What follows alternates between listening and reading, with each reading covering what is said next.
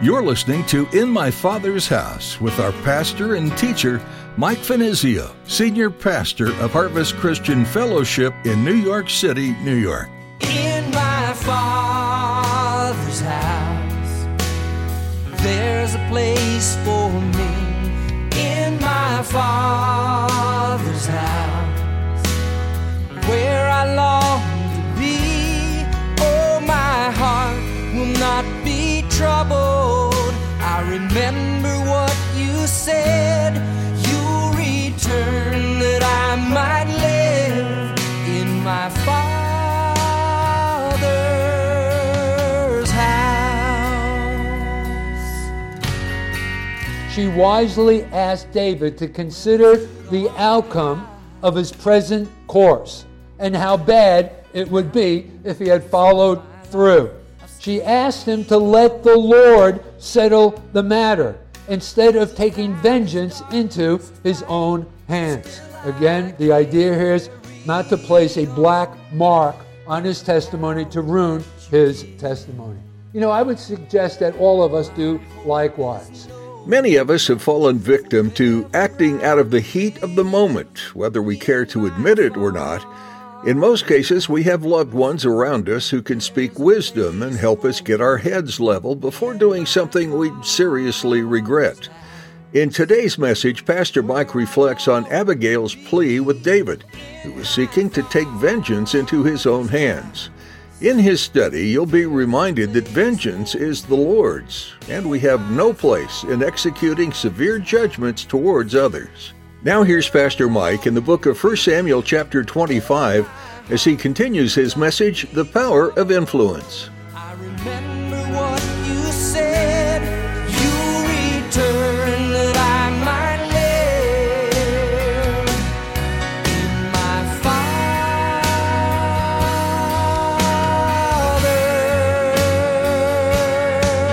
Father's house.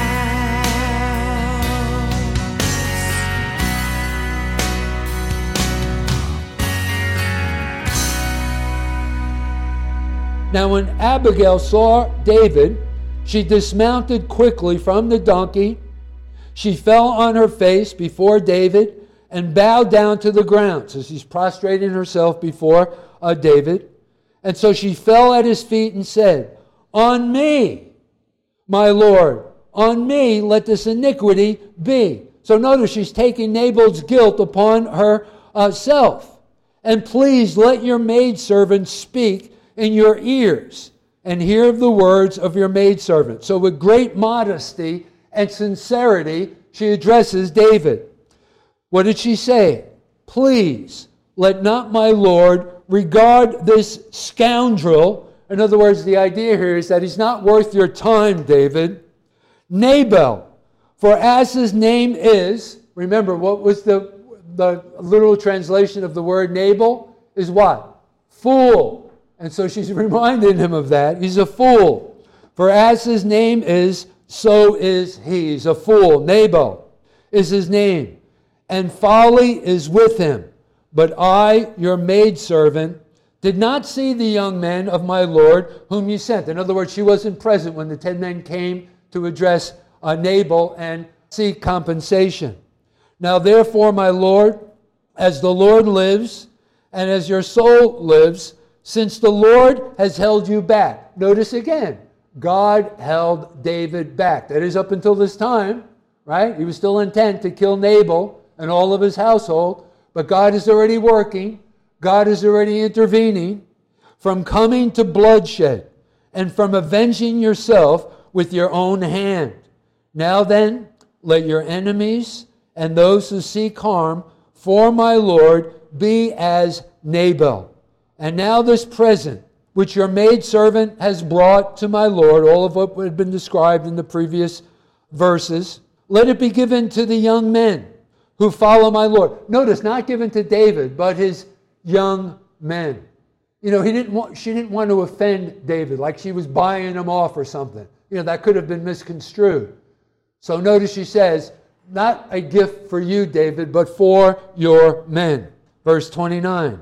"Yet a man has risen to pursue you and seek your life," referring to Saul, The life, and this is, listen, let me tell you something. We're going to come back to this verse 29 before we close out this message. This is so significant, so important. You might want to highlight this in your Bible. Notice what she says here. She says, verse 29, yes. The life of my Lord, referring to David, shall be bound in the bundle of the living with the Lord your God, and the lives of your enemy he shall sling out as far as from the pocket of a sling. And it shall come to pass, when the Lord has done for my Lord according to all the good that he has spoken concerning you, and has appointed you ruler over Israel. You see, she knew, Abigail knew that he was going to be the next king. Everyone throughout the realm knew this to be true, that this will be no grief to you. In other words, a tarnish on his reputation, his testimony, nor offense of heart to my Lord, either that you have shed blood without cause, or that my Lord has avenged himself. But when the Lord has dealt well with my Lord, then remember your maidservant. You know, this verse 31, this is perhaps the single best thing that Abigail had said to David. She wisely asked David to consider the outcome of his present course and how bad it would be if he had followed through. She asked him to let the Lord settle the matter instead of taking vengeance into his own hands. Again, the idea here is not to place a black mark on his testimony, to ruin his testimony. You know, I would suggest that all of us do likewise. Remember, it said of Jesus, when he was reviled, he reviled not again. The Bible encourages us that we are to commit ourselves into the hands of him who judges righteously. Let God be our defense. Don't take matters into your own hands. The Bible tells us, vengeance is mine, saith the Lord. And we can just rest and trust in that. Listen, God always vindicates the innocent. Right? He'll just always, you know, be there for you. You can be sure of that. We never, ever have to take matters into our own hands. And so anyway, like Jonathan, who on an earlier occasion turned his friend David's eyes away from his predicament and fixed them upon the Lord, Abigail strengthened David's hands in the sure mercies of the Lord. And so this disaster that seemed inevitable was averted, and David was kept from tarnishing his reputation by not responding with violence to the provocation of a fool. Okay, verses 32 through 35. Then David said to Abigail, "Blessed is the Lord of Israel, who sent you this day to meet me." Notice, he acknowledges and understands that God is working through and speaking through this woman. So kudos to the women. You know, I found, I got to tell you something, women possess great wisdom. I so very much appreciate my wife. Hi, Diane, I know that you're watching the streaming service this morning, so kudos to you. You know, not only is she my wife, but she's also at times my counselor. Amazing, the wisdom that women possess, the spirituality. I so appreciate the relationship that they have with the Lord, their outlook and perspective on things that are going on in and through our life's experience. They're so valuable. And so notice, David, you know, doesn't think to himself, this is a woman speaking to who will be the next king. No, with great humility, he responds here. Notice that. Verse 33. And blessed is your advice, and blessed are you. You know, I think that this is goes really to the credit of David, that he is someone who is able to take the advice of other people. You know, I got to tell you something. Over the many years of being involved in ministry, I am so appreciative of those whom God has raised up, you know, to strengthen my arms, who have come alongside. Pastors and assistant pastors and elders and deacons here in the body and other members of the church who's been such a great encouragement to me, and at times have offered great counsel to me, offered their perspective on different things that I've never even considered. I've so very much appreciated those individuals that God has raised up to help me in the ministry over these many years. So anyway, blessed is the Lord God of Israel who sent you this day to meet me. And blessed is your advice. And blessed are you, because you have kept me this day from coming to bloodshed and from avenging myself with my own hand. And then he goes on, for indeed, as the Lord God of Israel lives, who has kept me back from hurting you, unless you had hurried and come to meet me, surely by morning light no males would have been left to Nabal. So David received from her hand what she had brought him, and she said to her, go up in peace to your house. See, I have heeded your voice, and I have respected your person. And so he realizes his error, that is David. He sees God in all of this. He thanks Abigail, and then he sends her back home in peace. Now, when Abigail returned home, Nabal was there. And what is he doing? Remember now, this is a celebration, the time of harvesting. And so in verses 36 through 38, we find Nabal. Now Abigail went to Nabal, and there he was holding a feast in his house, like the feast of the king. And Nabal's heart was merry within him, for he was very drunk. Therefore she told him nothing, little or much, until morning light. He was probably partying with a bunch of migrant shearers who had this vile, vulgar reputation. These migrant shearers would travel from one location to another and be hired temporarily by the farmers for this particular occupation. And so they're partying, and Nabal is drunk. And so in verse 37, so it was in the morning, that is, Abigail waited for her husband to sober up, when the wine had gone from Nabal, and his wife had told him these things, that his heart died within him.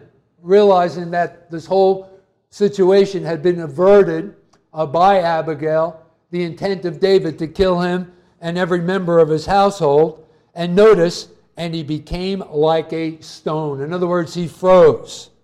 But then notice in verse 38, now talking about God vindicating David, we read, then it happened about 10 days after that the Lord struck Nabal and he died.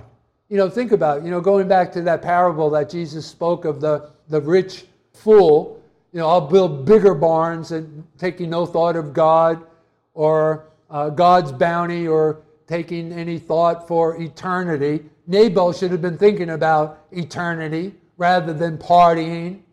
When he says, who is David? And he refers to all of what he possessed as his own. Whatever was in his hand was given to him by God. He should have been thankful to God. He should have honored God. He should have blessed God. He should have been thinking about eternity. He should have been thinking about sharing his wealth with other people. So that would have been the time to think about spiritual things. But he didn't. And thus it happened about 10 days that the Lord struck Nabal and he died. Now, at Nabal's death, culturally, his estate, all that he owned, would go to his sons. That is, if he had sons. If he didn't have any sons, his estate would go to his brothers. If he had no brothers, it would go to the next of kin. But a woman was extremely dependent on her children for her support after her husband died. But here's the problem.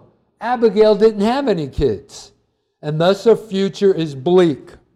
Her only option is return to her family, if there was any left, any members of her family, or become the wife of one of Nabal's brothers. So she's alone. She's facing an uncertain future, but here's the good news. Remember, she acted wisely and honorably. and God provided security for a devout woman. Because notice in verses 39 through 42 we read, "So when David heard that Nabal was dead, he said, 'Blessed be the Lord who has pleaded the cause of my reproach from the hand of Nabal and has kept his servant from evil. For the Lord has returned the wickedness of Nabal on his own head.' And David sent and proposed to Abigail to take her as his wife. And when the servants of David had come to Abigail at Carmel, they spoke to her, saying, 'David sent us to you to ask you to become his wife.' Then she arose, bowed her face to the earth." You can only imagine what a relief this must have been for this woman. Can you imagine? "Facing an unsure future, and said, 'Here is your maidservant, a servant to wash the feet of the servants of my Lord.' And so Abigail rose in haste and rode on a donkey, attended by 5 of her maidens, and she followed the messengers of David and became his wife." And so David and Abigail both recognized they were entering into a relationship that would last for the rest of their lives. So David took her as his wife, and Abigail accepted him as her husband. Gang, it was just as simple as this. You know, and again, apply it to whatever's going on in your life right now. God has a resolution to all of your problems. And guess what? It's just as simple as this. And that'll be your testimony when God delivers you, when God provides for you, when God does for you what you cannot do for yourself. Your testimony will be, it was just as simple as this. Abigail now had the protection and security of David. She was happy to be the wife of someone she regarded as the servant of the Lord. Okay, let's close this out now. A couple of final remarks. Let's get into the postscript of chapter 25, verses 43 and 44. "Now David also took Ahinoam of Jezreel, and so both of them were his wives. But remember, Saul had given Michal, his daughter, David's wife, Tapalti, the son of Laish, who was from Galem." Okay, so the conclusion of chapter 25 indicates that David was gaining in influence and importance, even though he was still forced to live as an outlaw. The acquisition of wives points to his gradual rise, affluence, and status. So Saul may have sought to weaken David's claim to the throne by giving Michal, his first wife, in marriage to Palti, but Saul could not prevent David's rise to fame. Now, some of you may be thinking, what's going on here in the Old Testament with these multiplied wives kind of a thing? Okay?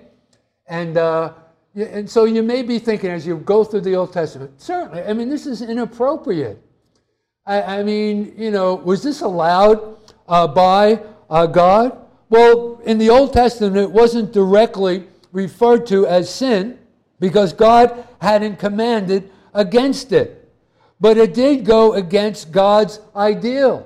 Remember in the beginning, the first man, first woman, Adam and Eve, for this reason, marriage, you shall leave your mother and father, cleave to your wife, and they shall both become one flesh. Remember the instruction that God had given to Solomon, the warning, don't multiply horses as well as don't multiply wives. Why? Because they'll turn your heart from serving the true and the living God, which was the case with Solomon. But I find it kind of interesting that the multiplication of horses and wives fall into the same category. I never could understand that. Anyway, don't let me start tripping on this. This whole thing about multiplying wives. I mean, it's all that we have to do as the husband of one wife to provide for their needs, right? And to keep them happy. Could you imagine Solomon? What did he have? 400 wives? Was it 400 wives? I forget. Or was it 400 concubines? I forget which. But could you imagine? Forget it. Don't let me go there. But you see, his plan for marriage, God's initial plan for marriage, was one man for one woman, one husband for one wife for one husband. But you see, David never really followed God's plan and purpose for a marriage. And in this, David actually went against God's divine deal. But you got to understand David. He was a man of passion. And, in one way, he took Abigail as his wife, to provide for her needs. Whether you want to call it pity or whatever, right? And this was the case back then, particularly among the kings. But I want you to think about this. Although he never really followed God's plan and purpose for marriage, David's family life was never a peaceful one. It was never a blessed one, right? His family life was always filled and riddled with trouble. Remember his son Absalom. When finally David arose to be the next king of Israel, he wanted to unseat him. And time again, he had all kinds of problems going on within his family. So we should have got this straight in the first place. So anyway, I just wanted to mention that. I just threw that in. I won't charge you any extra for that comment. Now, let's once again go back to verse 29, and let me read it for you one more time. Remember now, Abigail, addressing David, said, "The life of my Lord," David, referring to David, "shall be bound in the bundle of the living with the Lord your God, and the lives of your enemies he shall sling out as from the pocket of a sling." So listen, what Abigail said of David is also true of us. In effect, she is suggesting that our soul is wrapped up in a bundle of life in the Lord your God. And the strength of that bundle lies in the identity of God with all that goes on inside. Folks, God is with you. And therefore, the life of a man after God's own heart, or a woman after God's own heart, is safe in God's keeping. And what can a vulgar, rude, unscrupulous man like Nabal do to us? What can any circumstance do to us? Listen, all of those complicated situations that drive you to the point of distraction and despair in your life's experience, God will deal with as simply as throwing a stone out of a sling, as is indicated in verse 29. Listen, gang, you can trust Him right now in whatever situation you may find yourself, so that you may just rest in Him and in His power. In my Father's house, there's a place for me. In my Father's house, where I long. That's all we have time for on this edition of In My Father's House. If you've missed any part of this message, you'll find it online at harvestnyc.org.